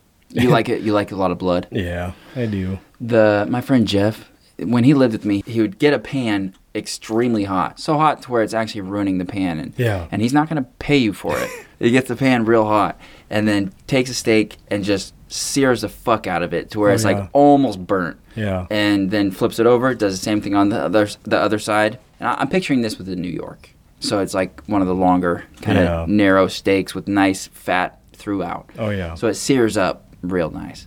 And then he, I think he made a sauce out of ketchup, Worcestershire, and horseradish, and he smeared it all over both sides, and then seared it again. Huh. So it like caramelized on this thing. Yeah. And this is the point where we part ways. I would like to then cook the steak more, uh, but he'll just sit down and start sawing on that bitch and eating it right away, like basically still cold in the middle, and it was gross. But a lot of people like a good like when it's quality meat. Yeah. People will eat it like that, but I, I I've tried because I wanted I kind I kind of wanted to be that guy who eats Yeah. the really rare steak, but I generally prefer a medium steak where it's Okay. like s- the the top edge is like started to turn brown. You know what I mean? At the cross section, you're looking. It's like a, a 25% of the way down is, is it turns pink, and then so 50% of that inside cross section is pink. Oh, That's yeah. a perfect steak to me. But when it's all pink and the the inside is almost like purple in the middle, Yeah. it's a little squishy. You like it like that? Eh, on occasion, if it if it is good meat, like if it's What about wild game? solid steak. Wild game, I do like rare. Oh yeah. I think. Uh, I mean, I feel ten times safer eating wild game rare than I would any other meat, really. Me too. Because, I mean, I saw exactly what happened to it, so I'm not really worried about getting. sick. you walked around what it eats. Like Yeah. you smelled the smells it smelled. Yeah. Like you live in the same place. Yeah. I mean, most of the time. And I also found that when cooking it rare, it comes out a lot better. I mean, Yeah. especially like uh, if you do cook organs like heart. If you overcook heart, horrible. Very It- chewy. And it tastes like blood. It Yeah. tastes awful. and when you cook it to that nice, like kind of medium rare, it comes out pretty good. But Yeah. They have those things, uh, sous vide. Have you ever seen those?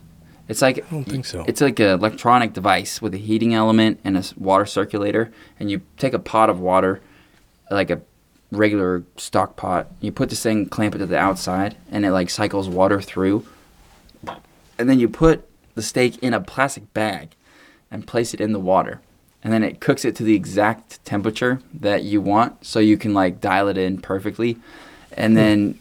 I think then you pull it out and finish sear it on the stove or whatever. Yeah. But I, I've been very tempted to buy one just because I've ruined.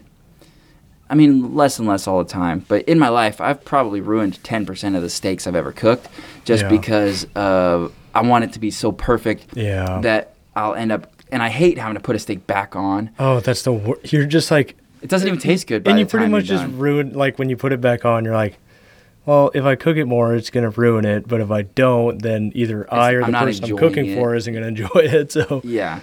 It sucks. No. It's a dilemma. Yeah. But, so I've been tempted to try that sous vide thing, but I just feel like it sounds gross. Like it's, yeah, it it's sounds pretty odd. But Yeah. I can understand why it would like, they use them in fancy restaurants. yeah. which is something that makes me think like, oh, maybe. Well, But there's a lot to be said for being able to dial it into an exact temperature. That's, Yeah. I mean, that's huge. Like it's, they have grills that do that now too, though, and that's probably way better. Like the pellet stoves. yeah. My friend Colton just bought one of. Have you ever cooked on one of those? I haven't, but I got super into the. Uh, I just bought an electric smoker last year, and what kind? uh, Mastercraft, I believe oh, it is. yeah, those are good. I'm pretty sure that's what it is. The the horizontal one that looks almost like a barbecue. This one looks like uh, it looks like a mini fridge, basically. okay, Yeah, okay. with a door and everything. I honestly had like two or three Christmases worth of Cabela's gift cards, and I was Uh-huh. on there. I'm like, I could use that, and I can upgrade from the Big Chief and go The Big Chief's pretty good. Oh, they're so golden. That's I.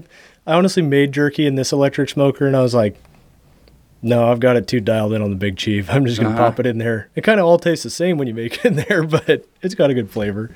Yeah, I had a little chief. Oh, when, yeah. when I was a teenager. Yeah. I worked at Jack's, and that's where they sell so much of that kind of stuff. Every yeah. Like I and I would vacuum the carpets, and I would just fantasize about being able to buy all this stuff. And I don't know why I wanted so, like a smoker really appealed to me. I eventually bought that, and the beer maker, the Oh, Mis- yeah. Mr. Beer. me and my friend Alex Mack went in halvesies on the Mr. Beer maker, and when we were like 14 or 15. And we we actually made the batch of beer and everything, and printed out labels, and it was it was a whole thing, and it was before we really were drinking, so it, it was just like Like, oh, this is good. yeah, exactly. It's like I don't know, yeah. but I have no idea if it was actually good or not. But Yeah. probably not. Probably remember it being good though. Yeah. And oh, it's a very fond memory. Yeah. but no, I I love that smoker. I uh, I did a few prime ribs on it, and I'll Oh, that sounds good. I Whole? yeah, Wow. and bone in whole prime ribs. I did them for like Thanksgiving or something, and they're amazing. That They're sounds like so the best food you could possibly eat. Oh, it is so good. I I cooked it the first time. and the first time cooking it, like if you look at big cuts of meat like that, you're like, well, this is can be kind of intimidating. Like you don't want to completely mess it up. It's a lot of food to waste. Yeah. But the awesome thing about that smoker, Bluetooth, hooks up to the phone, sends me an alarm and shuts off when it hits temp and then you just pull it out and sear it a little more and then let it rest and it's it's money. And that's the new one. yeah. Yeah. That Big Chief's not on the Bluetooth yet, huh? not on the Bluetooth yet. It's still just a single electric element. Oh yeah. Yeah. Yeah. You refill works the- good. It does. It works really good. They're they're pretty damn effective. Mm-hmm. Yeah. What does the North Beach Peninsula mean to you? So, uh, for some reason or another, that's always been kind of a, a near and dear thing to me. I've just always kind of thought, um, Well, first of all, where is the North Beach Peninsula? so we're on the North Beach Peninsula. We- Say what? We live on it. Um, uh, to the best of my knowledge, and I do not have the working history of my dad or grandpa, but they've always been pretty big proponents of it. Uh, that's the legal name of the peninsula. I know And- that's what's so funny is because how are you ever gonna like what? Yeah. You have nowhere to go with the platform for that. I know. You can't be like change the name. I know, like, and it's that is like- the name. Yeah, and it's to the point where I'm like, you know, call it whatever you want. And people might start, but Yeah. most of the time it's gonna be like, wait, where? Yeah, say, exactly. Long Beach. yeah, I just think the name, you know, like the peninsula isn't just Long Beach. Yeah. It has so much more character than that. I mean, calling it the Long Beach Peninsula just excludes every other single town. I mean, Seaview that's right next to it. like, Yeah. oh no, screw you guys. We're this is the Long Beach Peninsula. Yep. oh, not incorporated Seaview? Yeah. Jeez. No, it's uh yeah. Yeah. They might as well call it the Ocean Park Peninsula. I know. I don't think I'd like that either, honestly. Uh, it's not a good look. No, I don't think so. And I don't want people in Ocean Park. I'd be fine if they all stayed in Long Beach. That's fine with me. The Long Beach Peninsula is fine with me too. It, but like South Bend is the county seat. yeah. It's After and- they stole it from Oysterville. Yep, that's what I was gonna say. That's something. That was a real dramatic event that Yeah. occurred in our little county. Well, and that's what we'd play for in all the South Bend football games. Oh, we yeah. made like an actual chair that said county seat on it. oh, that's hilarious. Yeah, it was it was pretty fun. We didn't get to play South Bend. We played people from further away. Well, like, you guys were 1A then, weren't you? Yeah. Yeah. Yeah. No, and that's got slaughtered so Yeah. so often. And I mean, that's a thing that continually comes up now because we're 2B is like, oh, well, you guys are the biggest 2B in the league. This isn't even fair. And I'm like, So it's like two B or not two B. yeah. No, That's the question. yeah. I don't think we should be 1A, but personal Is opinion, is that the jump? Is there nothing in between those two? No. So it's 1B, 2B, and then 1A. Okay, so it goes back down after. That doesn't seem like it makes sense to me for some reason, but I might just be not thinking about it right. Yeah. Um, so you, one A, oh, two B, got it. So yeah. it's not like just like a different class, kind of, is what. So there's no three B like there's three A. no. I wonder Yeah. why not. I don't know. I think. Maybe they should start one. You ever I think of that? So 3B, we're gonna be the only school in the league. You'd be the league champs. Yeah, since every year. 2021. yeah, play everything online. oh my god. Yeah. What do you think of online school? You must. I mean, you must be used to it by now. So I'll tell you, uh, I did not get a fraction of the information out of the classes that I feel like I really should have. Thank And you. I feel like that's the same. I, I've always felt like that. Yeah, it I- sucks. It was a, I think, well, first off, WSU overall, I think they handled the COVID the COVID situation horribly. They really did not do a good job. And then when COVID spiked over there, they blamed it all on well, mainly Trump. Greeks. Well, yeah, Trump and uh, Greek students Yeah. and fraternity men in particular. But uh, I mean, of course, everybody sitting at the bar down the street with no mask on is fine. But uh, There was a go- lot of double standards being thrown around. But when we got there, you could not get a COVID test hmm when we first showed up to school. Yeah, they were real stingy with them everywhere. I. But I, uh, I had like other friends, and they're like, "I've been COVID tested three times already just for arrival testing. Couldn't get a COVID test, and then I went on. They, and you could start getting tests. So like, our house would go test every couple weeks or whatever. If I was coming home, I knew I was coming home. Isolate for like four or five days, get a COVID test, isolate for the rest of the time, wait for the results, and then drive home. So you were living on in a in campus housing I was living in a fraternity house. and taking classes on through the computer. Yeah. That sucks. Yeah, it was horrible. So you get to live with a bunch of dudes and you don't even get to go see any girls? Allegedly. I know you could pursue people still Yeah. as they're still dating and everything, but no, like like, uh, college is great because you get to mix it up and be Yeah. around other people than just your normal people. yeah. Like that sucks. Well, like we we definitely made our our time for hanging out with people, but uh, What was dating like? Do you are you do you have a girlfriend? I did. Yeah, but uh, no, definitely just a different year over there. Um, obviously, you know, socially, not anything what it's like. It just it was very very weird feeling on campus. It's already such a weird year of life. Yeah. Like that first year out of high school, out in the world, it, like it's bizarre no matter what. I can't even imagine Yeah. trying Well- to navigate that. in my first year, completely in person first semester. End first semester, go home for winter break, come back, get a little bit into the semester, and uh, we were having events, you know, big parties, uh, exchanges, date dashes, all this fun stuff. Loving it. It was a great Seeing the. Chinese news stories Yeah. start to trickle in. Exactly. And uh, then, really unfortunate event, a kid passed away at WSU. So, Ah. really just, you know, you could tell the energy on campus completely changed right after From that. COVID, No, From it was before COVID. Um, but he passed away. Energy is completely different. But we're still, you know, getting by. Everybody's kind of hanging out and doing our stuff, kind of. But th- we kind of put a moratorium on all the big events just to. was this somebody in your fraternity? it was in the fraternity right across the street. So it was pretty close. But uh, What happened? um, I can't remember if official cause was alcohol poisoning or something. Some tragic Yeah, over party. really really sad um, Bummer, man. And it was in a house that i mean had uh, unfortunately kind of gained a reputation for it so uh, Did they get punished? They make an example out of the fraternity. oh yeah they're off campus they were trying to charge i think at least four or five guys with felonies and then pullman pd kind of dropped the ball and let everything time out so now they're getting charged with like a gross misdemeanor i think but obviously the chapter's gone off campus and they literally two years before had just done like a $10 million renovation on the house so it's a brand new palace but wow. yeah but no that happened and then uh i mean i literally remember when it happened i was sitting in a class we had all seen the covid stuff popping up and we're like all right like swine flu it's Yeah, that's that is was when I was in college. The Yeah. swine flu. we're like you know whatever like it it'll happen and we'll be shut down for a little bit and it'll be fine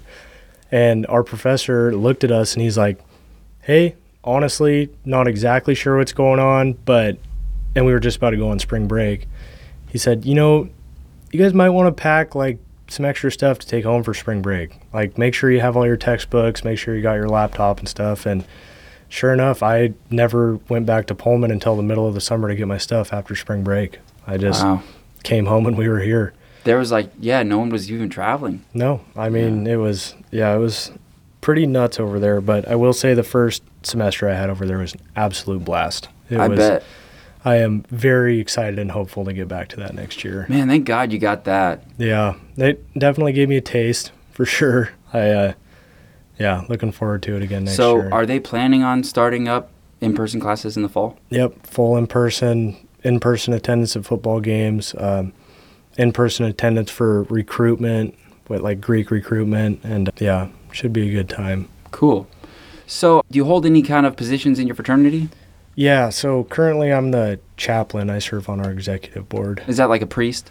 Um, that's kind of the conception of it. It's more someone who just kind of upholds the values of the fraternity. Technically, I'm disaffiliated right now because I'm a recruitment counselor for next year, so they're not supposed to know which house you're in. Oh, okay. But uh, I'll basically say that I kind of head the board that um, deals with people that aren't behaving how they should. oh, Um, okay. So like, there's, I mean, there's standard hearings. Like people come in and they say what happened, and we say what went wrong, and then there's a sanction handed out. But uh, no, it's. I think it's a really, really important position. Um, I've had a really good time and a really bad time doing it because unfortunately, uh, you do kind of control membership. You got to drop the hammer sometimes. yeah, and when that happens, I mean, there are some kids that you know you you like and you've grown close to that are just no longer on the path that they should be. That um, unfortunately just is not conducive to them being in a Greek kind of environment anymore. Mm-hmm. But uh, So, is Yeah. there is there like civic responsibilities and academic responsibilities? What kind of standards do you have to uphold to be a part of that organization? Yeah, so uh, there's requirements through not only the college but also through each individual house.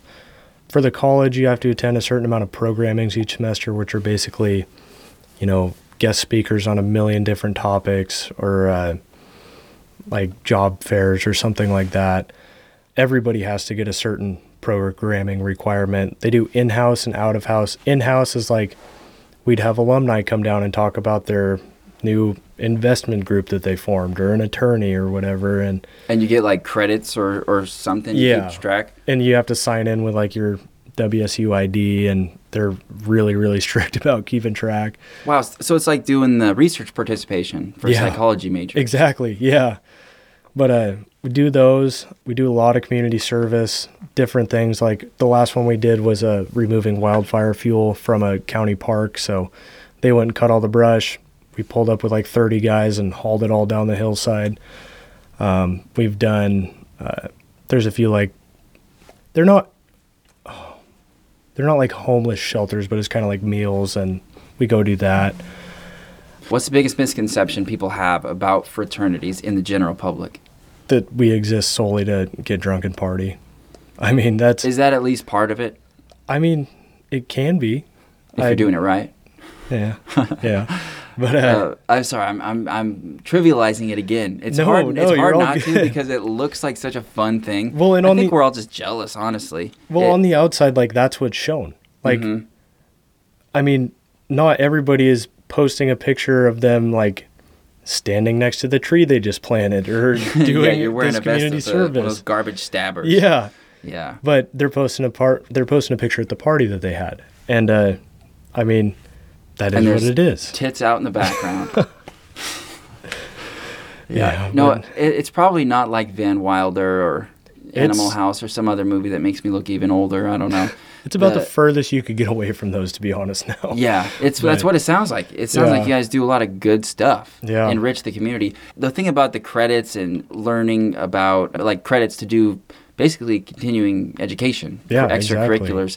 That's cool. That's community building. Yeah, and That's I good mean, for everybody. we do that. We do uh, philanthropy events, which are basically fundraising for certain organizations. We had a member who's one of their siblings had a type of cancer, and we raised a ton of money through them. Quesadillas, we sold the quesadillas. Oh, delicious. And we actually made way more than we thought we were going to do. We were historically bad at making good philanthropy events, but Mhm. we made Then some money on that. came I along. know. But the last one that we did was really cool. Everyone participated in some way, but there were a few main guys who did it. They did the David Goggins challenge 4x4 by 48. Oh man, I was following him on Instagram. Yeah. That looks insane. yeah, it So tell us what that is so it's 4 miles every 4 hours for 48 hours. and how many people finished that. We had about I'd say 10 to 12 kids finish it. Damn. Yeah. Wow. And we set up there's a big sleeping porch in our house which is just basically a big room with a whole bunch of bunk beds. And uh, we basically set it up to be their headquarters. I mean, ice buckets, food, snacks, everything. Went That sounds fun. hooked them up. Yeah, it was Did you do it? I did not. I am pretty far from a runner. You're I, huge. How I much? How much do you weigh, man? I'm probably like 220 right now. what are you, six three? Yeah, probably somewhere around there. You're taller than I thought. Uh, Yeah. When you came in, I was like, oh shit, you're a big dude. yeah. No, I uh, I like hiking a lot, but something about running just it kills me, man. It's not that fun. I know, but It, then it can be. It's fun for these beautiful moments. I know. But overall, it can be pretty grueling. I've had a couple of those moments where I've been like, "Wow, I feel really good right now," and then the other times I'm like, everything in my body hurts, and I Yeah. want to stop. yeah, your ancestors weren't persistence hunting. Yeah, They were waiting so. with a big rock. Yeah, that's what it was. They were dropping something off a cliff. Yeah. But yeah, they did that. Those kids had a great time. And that one, we ended up getting our donation matched by a different foundation that all went towards schooling for children of fallen seals. So yeah, it was really, really neat. It was, Hopefully, it feels like it's going to serve you later in life because Oh, yeah. it totally will. That's Yeah. you're setting yourself up to be such a well-rounded person Yeah. with, that you can go anywhere you want because you're going to have an economic background with your business experience. You're going to know how to work your ass off from working for your family. You're going to just be able to go take those skills and go do whatever you want. Yeah. And, and the world's changing so much. We have no idea what opportunities await us in the future yeah, and it's gonna be it's gonna be exciting. I, I'm excited to see what happens. it definitely will be. Uh, do you follow much technology stuff? A little bit. I'll tell you, my, uh, I am not the most technological person out there. I feel like, I mean, I'm not either. Yeah, I can do a lot of stuff. I try to follow like new technologies, especially because I got way too into the stock trading stuff last year. So It's now- addictive, and last year was a great year for it. I it was. This year is not so much. no, it's not, unfortunately. Yeah. But no, kind of getting into the different like. Well, this person makes this part for this company, which is getting bought out by this company. Like that's fun to follow. It I is. like that. That's It's really, really, really fun. interesting. I haven't been doing it so much lately, but I got into it last year too. What were your favorite things to follow? Were were you strictly like traditional stock market? I do not have the like liquid income to put money into that right now. Like I Yeah. have to pay for school, have to pay for, you know, solid tangible things at this stage of my life.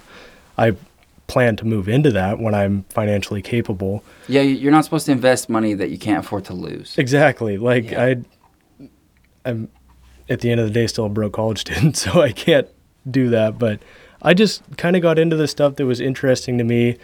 Me and of course a million of other people decided to buy a whole bunch of Dogecoin, which actually worked out pretty good. Did you make some Doge money? I I'd made a little. Yeah, Right I- on, I man. bought it at about three cents, so it Nice. worked out pretty good. But uh, What'd you sell at? I think it was like fifty four or five.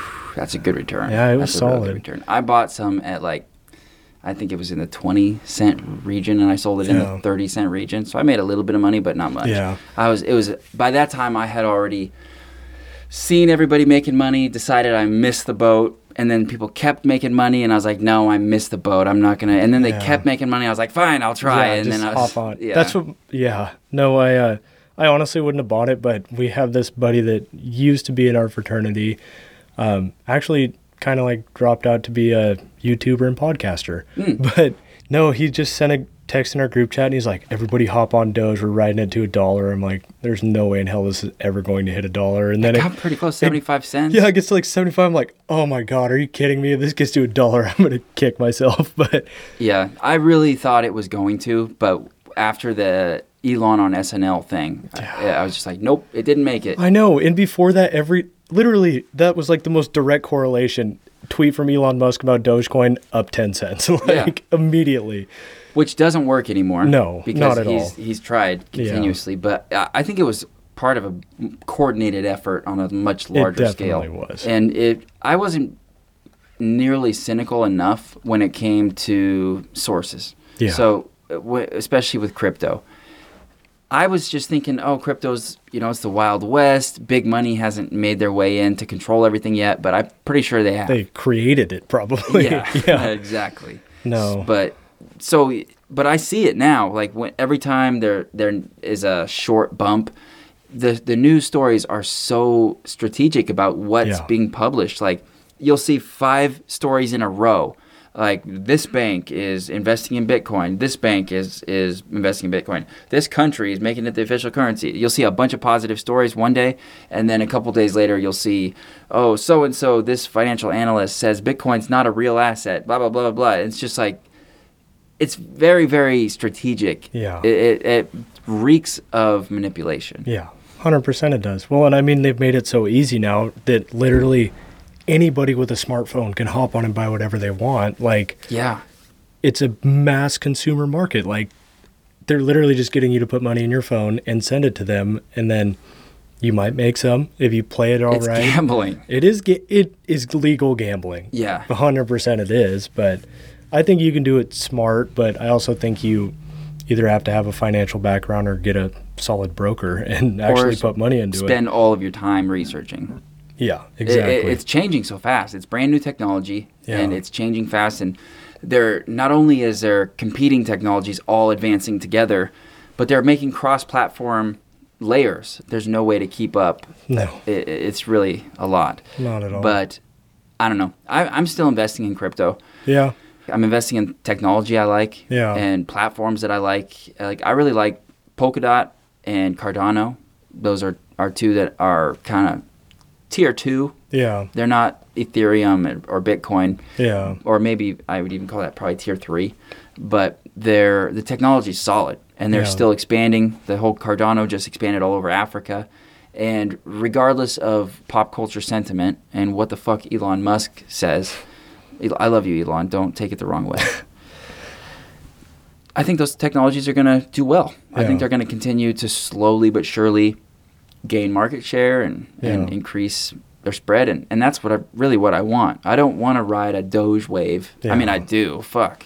Of course. But I can't predict that. yeah. You either get lucky or you don't. exactly. I took a thousand dollars in May, and I was like, I'm gonna buy ten shit coins, which I didn't call them that then. I called them alt altcoins, but you know, given the market conditions since May, eh, they are shit coins now. Yeah. but I, I put it all in into ten different coins, bought hundred dollars of each, and the project is to last a year. I'm gonna come back a year later and, and just talk about. I'm gonna make a podcast about it, about what happened over the course of the year Yeah. in that like the altcoin market.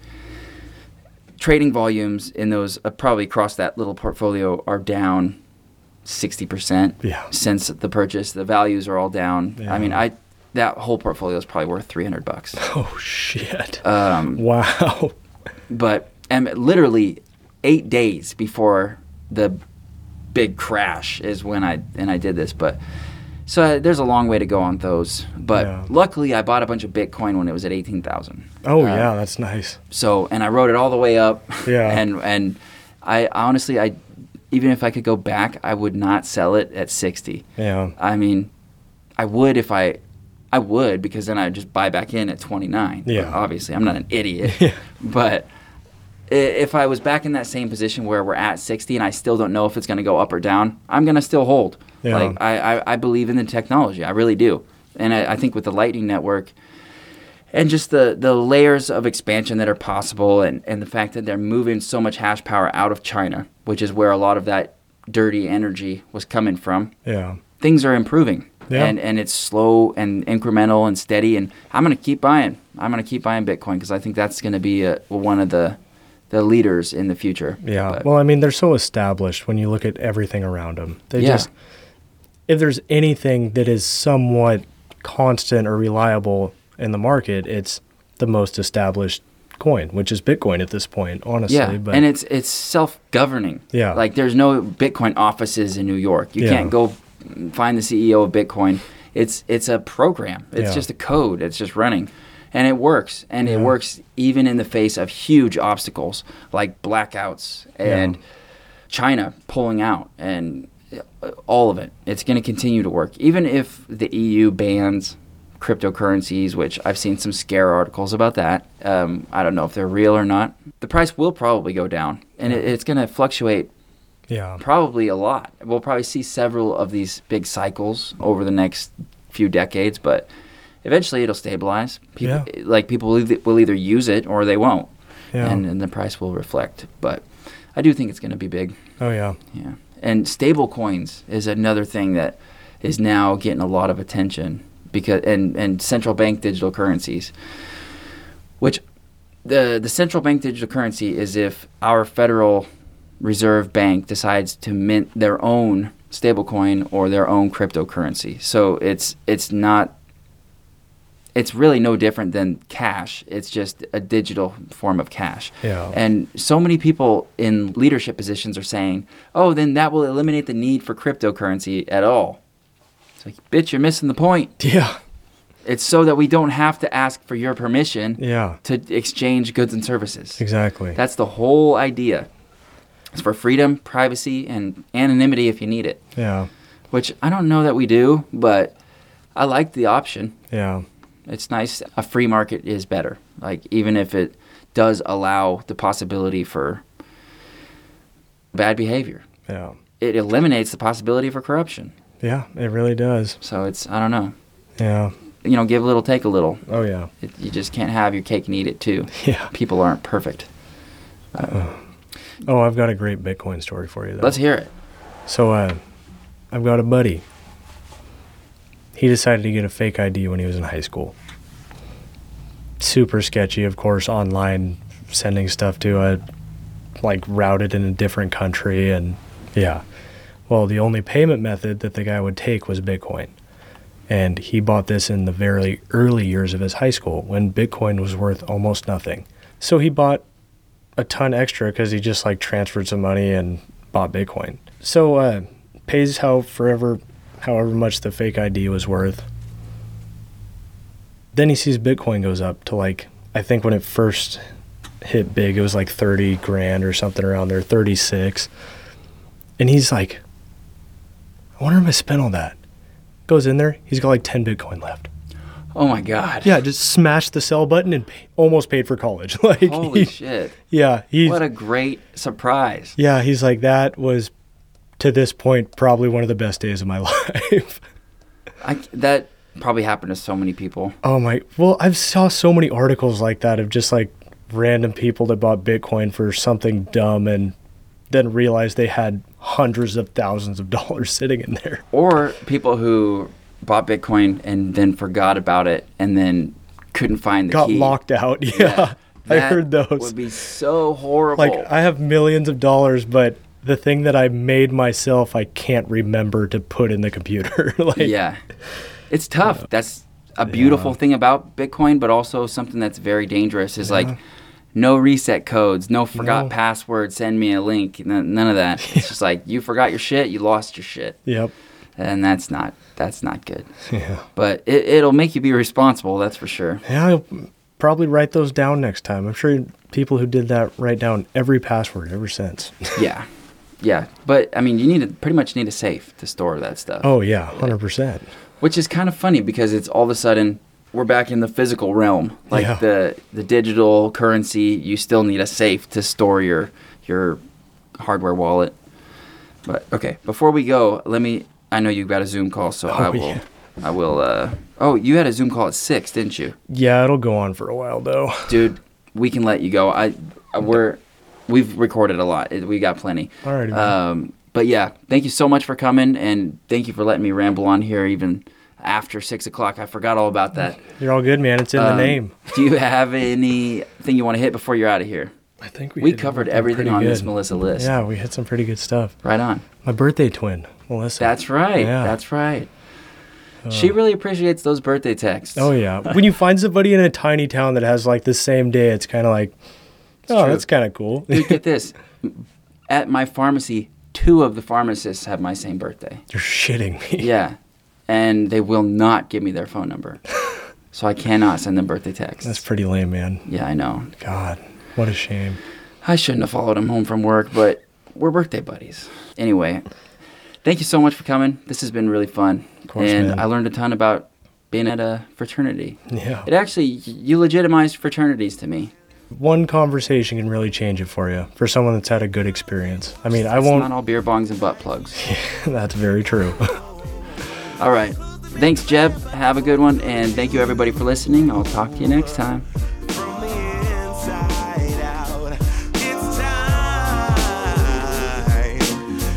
with your chest now. Say it with your chest now. I'm young, I'm free.